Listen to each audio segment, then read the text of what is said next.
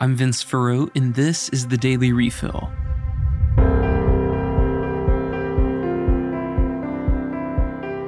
Up first today, news media enthusiasts may be in for a surprise as both CNN and Fox News have fired one of their most popular hosts, respectively.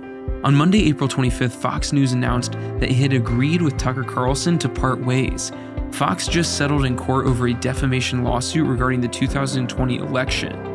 Many are speculating that the separation between the two parties came in the wake of the suit, in which the news network lost over three quarters of a billion dollars.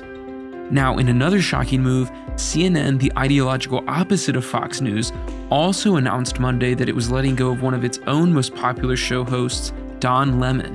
While CNN used soft reciprocal language to explain the break, Lemon took to social media to explain that he was abruptly and surprisingly let go. Many believe Lemon's termination is tied to controversial remarks that he made earlier this year, which many took to be sexist. Either side you fall on in this situation, this is a big media shakeup happening right in front of us as we speak.